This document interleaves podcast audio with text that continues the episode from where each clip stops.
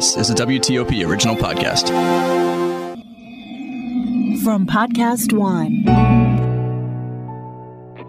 Previously on Colors. It's so weird that we're 911 nation. Patrick Skinner is a police officer in Savannah, Georgia, and he says that's a part of the problem in this country. I mean, we say if you see anything that makes you uncomfortable, call 911. It is a terrible way to run a society. And the outspoken former CIA officer says the large volume of 911 calls can lead to police being called for things that they shouldn't be called for. Then who should? And the answer is a lot of people before the 911 call. It's a new community based approach when it comes to policing, circulating around the country. Coming up in this episode of Colors. Matt Fogal is the district attorney in Chambersburg, Pennsylvania, and after George Floyd's death, he wrote a letter to the community entitled Black Lives Matter, period, full stop. And after speaking out, he was disciplined by his political party. Yeah, the, the local party censured me. You're probably going to lose your job. I mean, you probably, if you decide to run for reelection in a couple of years, when you're up, you're probably going to lose because of this. So you, you took, you wrote this piece with all good intentions, and it may turn back to, to cost you your job. Um, and if that happens, is it worth it? You're damn right. That's coming up in this episode of Colors. Simmering racial tensions. Segregation now and tomorrow and forever. Fighting injustice. I have a dream. Conflict looming. Brutality exposed. I can't breathe. I can't breathe. The search for solutions starts here. From WTOP in Washington, D.C.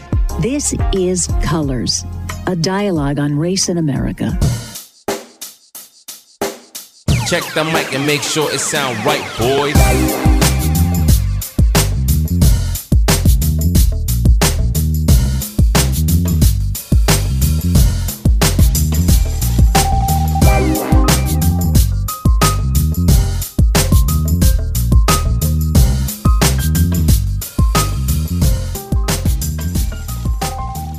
Chris Core, and I'm white. I'm JJ Green, and I'm black. And this is Colors. Welcome. Chris, good to have you again on the show. Thank you again for all that you've done on the program. As you may know, I'm sure you do, that we uh, were the recipients of the uh, Edward R. Murrow Award for uh, a podcast in 2020. And uh, as I said, and I'm pretty pretty sure you agree, we don't do this for the awards. We do it because it needs to be done. And but it does feel good when you get some recognition, though. It feels nice that that um, somebody cared enough to give us that honor, and we do appreciate it. But as you said, we're doing it because it has to be done, and um, so we are leading the charge as best we can. And but but thank you to all those who who selected us for the uh, for the Murrow Award. Yeah, and speaking of leading the charge and doing what has to be done, there's a guy by the name of Matt Fogal. He's the district attorney in Franklin County, Pennsylvania, and he did something pretty remarkable last year. And you know, a lot of people did a lot of remarkable things in the heat of the moment, but he has stuck to it. One of the things that he did was he wrote a letter, and that letter, if I'm correct, was titled Black Lives Matter. Period. Full stop. Matt, welcome to the show. Please pick it up from there. It's a pleasure to be here. Thank you so much for for having me, and um, congratulations on your award. I, I wasn't aware of that. Thank you. Thank you so much. I um, I had penned that letter and uh, had put a lot of thought into it, and uh, you know the context of the timing within which I sent that out um, is really inescapable. Um, we're in the middle of a pandemic. Um, I had been growing uh, frustrated, um, you know, with some of the responses uh, to that. People in, general um, seem to be getting um, progressively more dissatisfied, sort of angry with restrictions. Um, I saw just a general um, rise of, of, cruelty that was in the atmosphere. And um, so a lot of this was in in the air, and a lot of it was frustrating to me as a citizen, um, just witnessing this, um, whether it's day to day or um, even you know watching on, the news and, and, the like. And so, you know, I'm I'm in a small county in Pennsylvania. um, one of 67 counties. And, um, you know, I, I with the idea of saying anything. Um, generally speaking, I don't want people to think I have the hubris um, to think people need to hear from me. Um, and then George Floyd was murdered. And so this is a, a law enforcement um, related incident. And um, this is squarely within my lane at this point. Um, as a DA, um, even far removed from Minnesota, um, this was in my lane. Um, this is a legal matter with with obviously other ramifications, and you know it was reasonable, I think, for me to speak out as a DA then and address um, not only you know that, but you know the bigger picture and and and what I was feeling. You got. Well, we should point out. So, so say what you said in the letter because it, it basically Black Lives Matter, and we should point out that you are a white guy in a predominantly white county. You're a Republican elected official in a county that's overwhelmingly Republican, and yet you wrote what turned out to be this controversial letter. So you don't have to read the whole letter, but just give us the essence of the letter and why you, as a white law enforcement officer, decided to write this. Yeah, uh, a lot of reasons. Uh, I started in the letter um, uh, with the statement "Black Lives Matter." Period. Full stop. I confess, when I first heard that phrase, my immediate reaction was that all lives matter. I was wrong and part of the problem. For white Americans, please understand that what you're being asked to meaningfully consider is the unique experience of Black lives, our fellow Americans. It's not enough to avoid being a racist. I humbly submit that it is likewise not enough to be anti racist. It is about actual, meaningful change. And so I wrote that, and at the time here in, in, Chambersburg, the, the, county seat um, where my office uh, sits, uh, not far from the square, uh, we had had demonstrations, and and I literally, you know, heard those demonstrations, which were very peaceful. There was nothing on fire here. I certainly, you know, saw images across other parts of the country. But um, you know, as the chief law enforcement officer, you know, I did have concerns about you know um, how those demonstrations would go, uh, whether there'd be um, any back and forth with groups and that sort of thing. Uh, they were entirely peaceful. I, I, listened to them. I literally had my window open, and my letter went on to thank them for exercising um, that First Amendment right, and I encouraged them to um, to keep up um, this momentum um, because there there are bigger issues, and, and this moment has felt really important and still does. You went on to do a number of different um, things after that, and it's pretty remarkable that after this letter came out, there was support, but then there was some significant pushback against you, and it essentially caused forced you to have to make a decision. And that that decision we don't do politics on this on this program but you know when they when when they come up when it's relevant you know it's a part of the conversation. So you had to make a political decision after you did that right? Yeah i guess so. Um, the um, yeah the the local party um, censured me and um, i think that was in july or august i was informed that uh, i had been uh, formally censured i guess i started a trend as it turns out um, I didn't really think much of that. Uh, you know, and I know you don't like to talk about politics. It's really, it's really sort of inescapable. Uh, you know, um, these are all sort of intertwined issues, and you know, really politically, I I feel like someone from within law enforcement, as I am, I I have had felt you know for a long time that you know law enforcement was being used as, as sort of a pawn and um, you know, one of those binary decisions one could make. And so you're either in this group or not. You either support police or you support um, racial justice. And I found that very offensive. And, you know, I went around and talked to all the police departments here and um, I, I, talked to the local party, uh, was then censured. And, you know, that, so changing parties for me, I had been independent um, or not affiliated prior to being DA.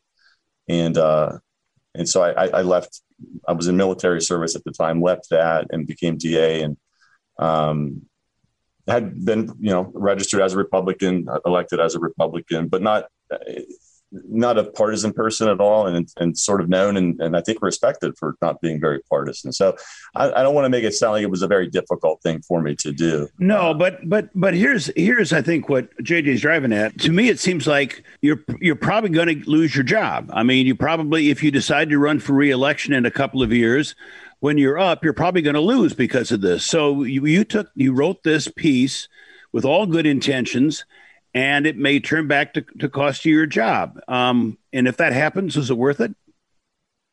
You're damn right. Um, I don't think anybody should hold a job like this if you're not prepared um, to, to perform the duties of your job um, honorably and with conscience. And if you're not able to do that, I mean, goodness, again, I know you're not a political show, but I think we've seen that play out in Technicolor for years now in this country. And you know, not being able to stand on principle and conscience um, is is a disqualifier for anyone holding this kind of job. So, you know, I'm not so sure I'm going to lose my job, Chris. We'll see about that. Well, I mean, I, good for you for standing on your principle, regardless. I mean, that's what we seem to have a big lack of in politics. And and JD's right. We we we're trying to stay nonpartisan, but on both sides for you know for heaven's sake do the right thing and then let the chips fall where they may. And you did that and and you're willing to to face the consequences. And i i you know i applaud you for that. Good for you. We need more people like you.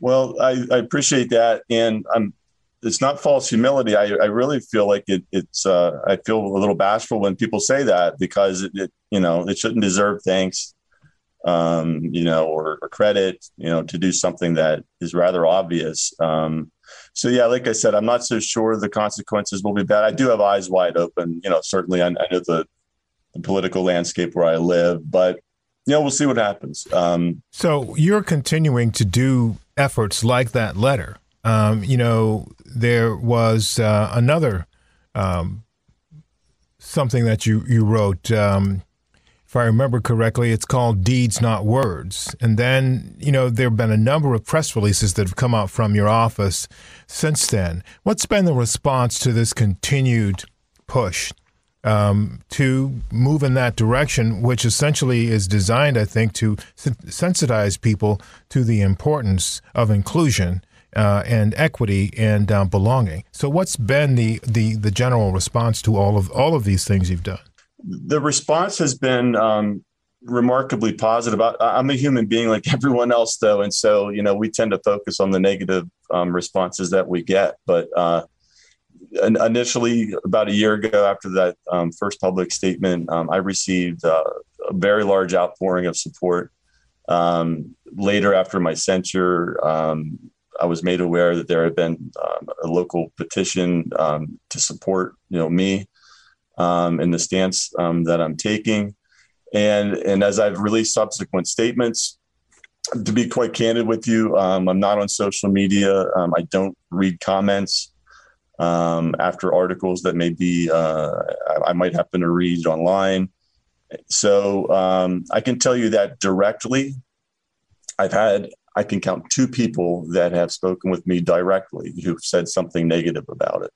Now, what's interesting, the times we live in, I have heard on uh, numerous occasions that you know people are saying, or or someone has said this, and um, you know some people are upset.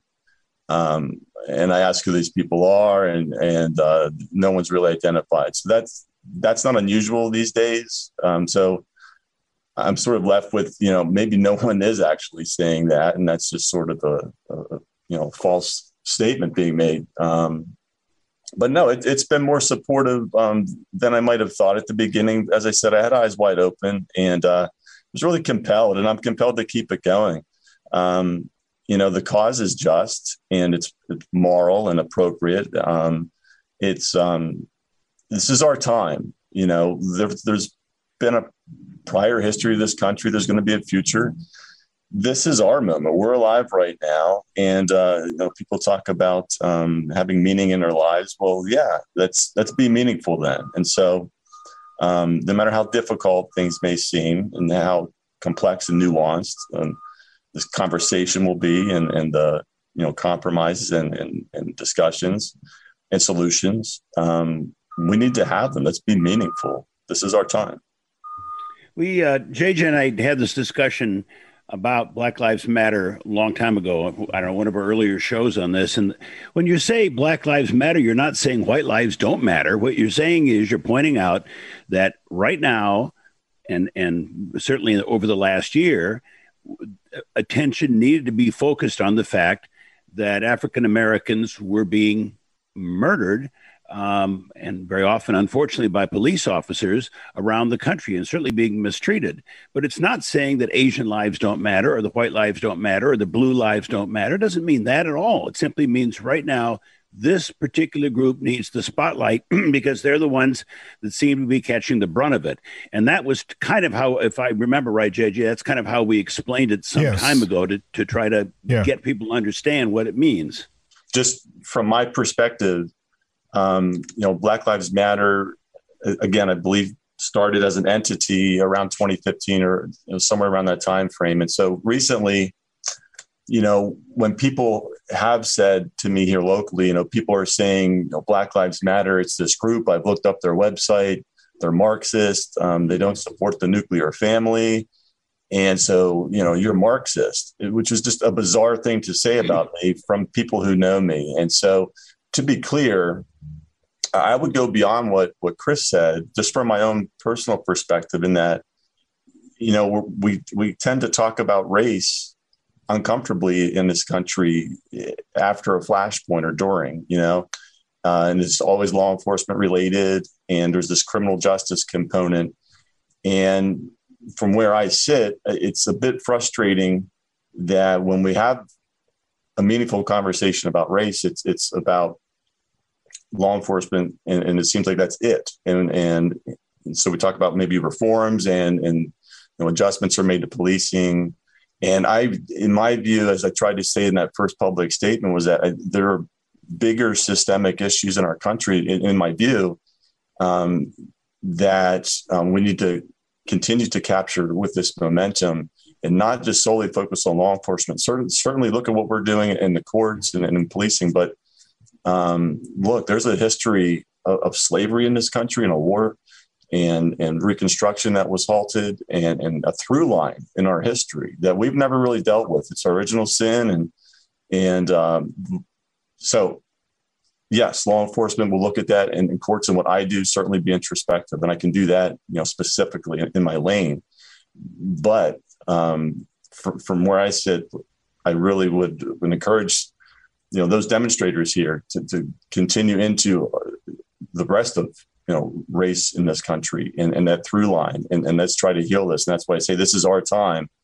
Uh, it's very nuanced to get at everything but let's do it. This is our time um, in these positions to be able to effectuate big change. Okay. So, the George Floyd uh, murder trial, the ver- the verdict for Derek Chauvin. You, as a district attorney, um, have some legal insight that we probably don't have. So, um, what about that? And uh, what about your personal thoughts on that?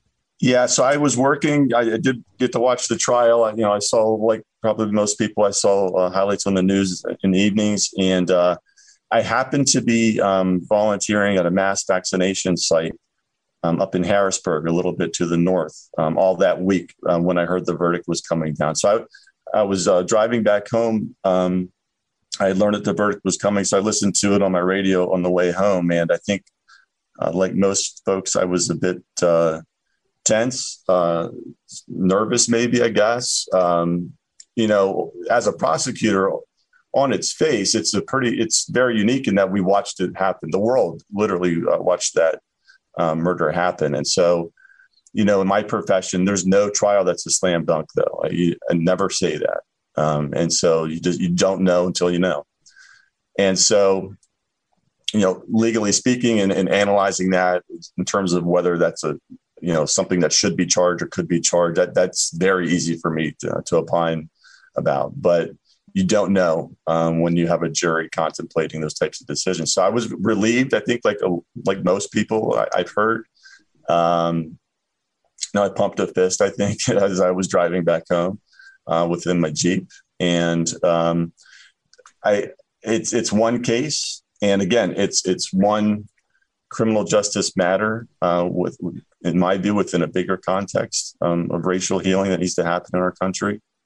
Um, but certainly happy. I was happy to see you know law enforcement um, testifying for the prosecution.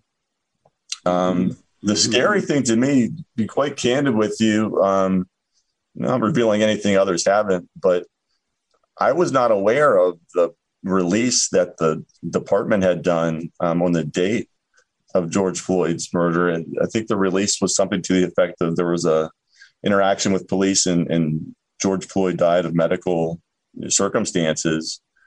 And, you know, had that young lady not been filming, um, absolutely, we wouldn't have known. And that's scary for me as a prosecutor to be really candid with you. Um, that prosecutor would not have known had that young lady. And I'll tell you this. There are people in my community, the black community, that think this happens a lot.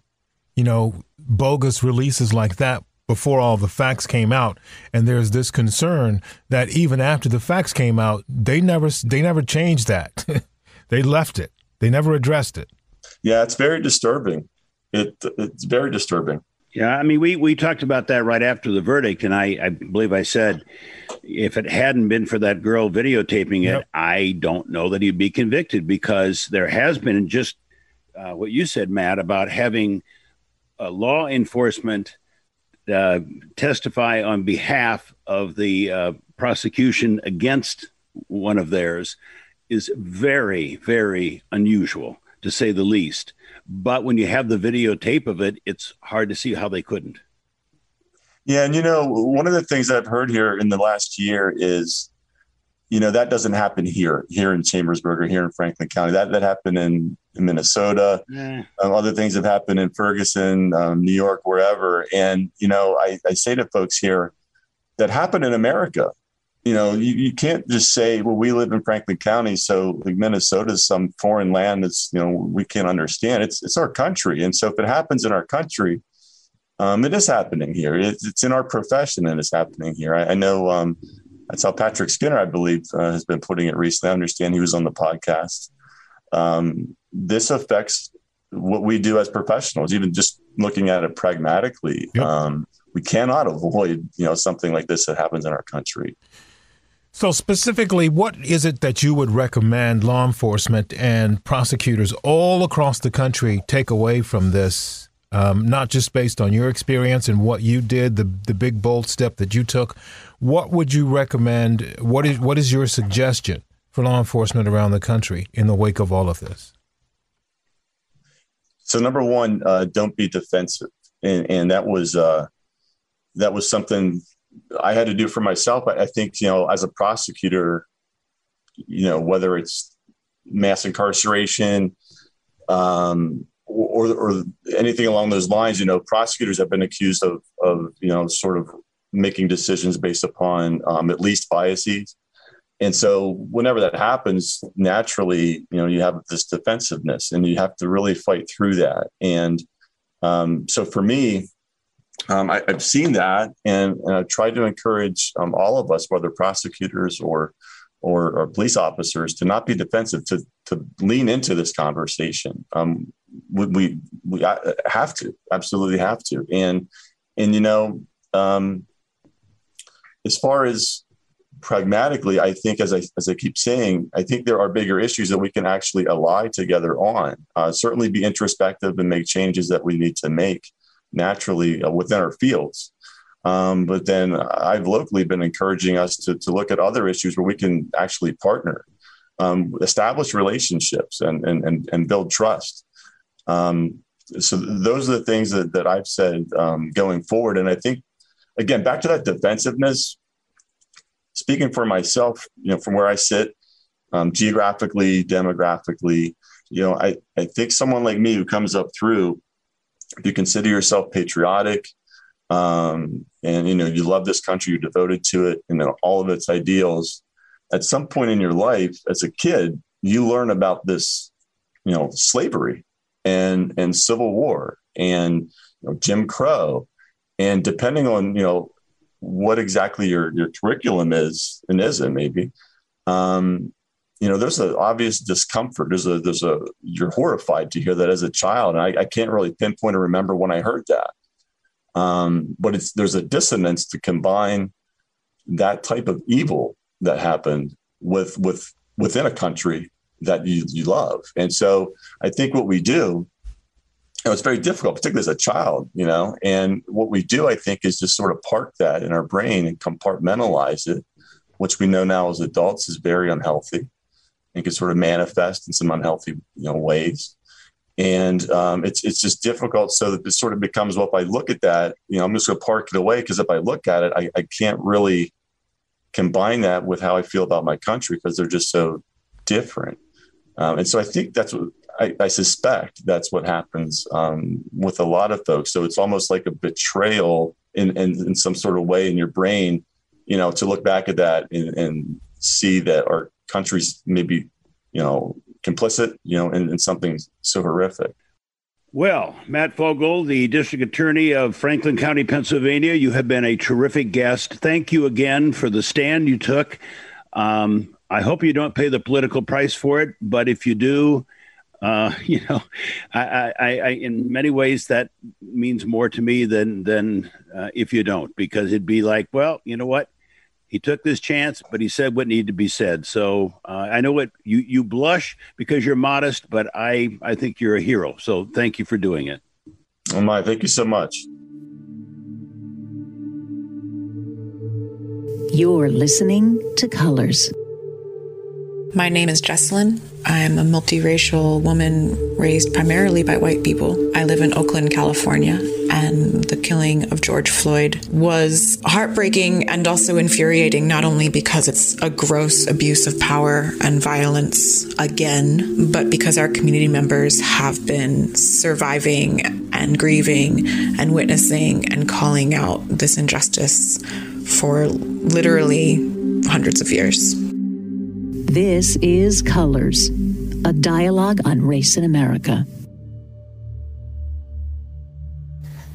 Well, JJ, uh, well, obviously you feel the same way I do. Uh, Matt Fogal was a great guest, and um, and I, I, you you used to say use the phrase "the hits keep coming." Well, the hits just keep coming. I want to ask you about something else. Um, there have been some changes made, and particularly in Georgia and Florida, uh, about voting. Um, and I guess uh, uh, I'll ask the obvious question. Are these changes that are being done? It has to do with drop boxes. It has to do with voting hours. It has to do with uh, where votes are collected and all that sort of stuff. Um, is that being done to suppress minority vote, or is it being done to suppress Democratic vote? Because this is Republican legislatures that have done this. Uh, why? What is the purpose for having it done? Do you do you uh, uh, you know, without yeah. making it a big conspiracy thing, is there anything you see other than it's trying to suppress minority vote? You know, I've laid awake uh, on a couple of nights for a little bit. Uh, I never lose too much sleep anymore at the, you know at this stage of my life, but um, over something like this because I realize the value of sleep. But I have spent some time thinking about this before going to sleep and, and been scratching my head about it when I got up the next morning. I can't see any other reason for it. And the reality to me is Think about who's impacted by these drop boxes. Think about who's impacted by standing in line for three, four, five, six, seven hours. Who does that? Where does this happen? What places are most affected by these changes? Who needs snacks, water, and things like that, which in, I believe in some places have been outlawed, that kind of assistance? Who would want that and who would benefit from it? And I just can't come up with any other solution than that is uh, to say that needy people, people who are in situations where they absolutely need that. Well, this is where we'll see how much progress we've made because there is a possibility that all of this will have a backlash. Because, in the same way that uh, Matt talked about the fact that he may not lose his job, even though I think it'd be very difficult for him to get the Republican nomination in in Chambersburg, uh, Pennsylvania, based on it being overwhelmingly Republican and the fact the party censured him. But um, he may not, and there may be just just you know we saw that in Georgia. Uh, Stacey Abrams got people riled up, and she got people voting. And I don't know for sure that there's not a stronger undercurrent now against people being outraged by attempts by attempts to suppress votes um, than I would have imagined before. I think some something has happened, and that gets back to have we made a fundamental change or not? And I guess we'll just see. Yeah, and I agree with you on that. I think that a fundamental change has happened.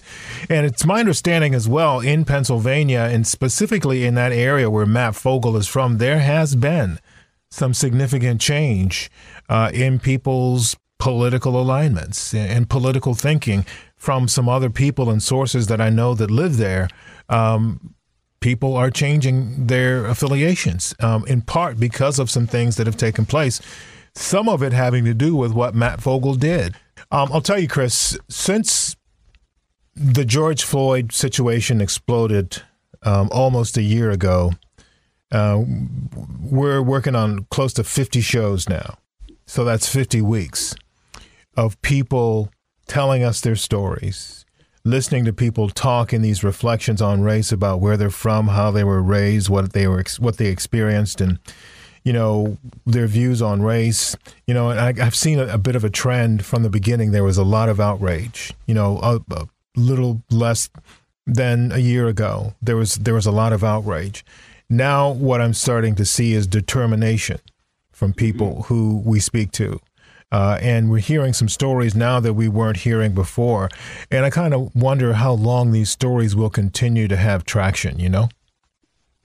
I think they will. I think they will continue. That's my point. Is I think that there may be a backlash against some of the stuff that's going on that cl- it seems on the surface to be clearly trying to suppress vote. And I think that instinctually Americans think that that's wrong. That we ought to be encouraging people to vote, not discouraging people to vote.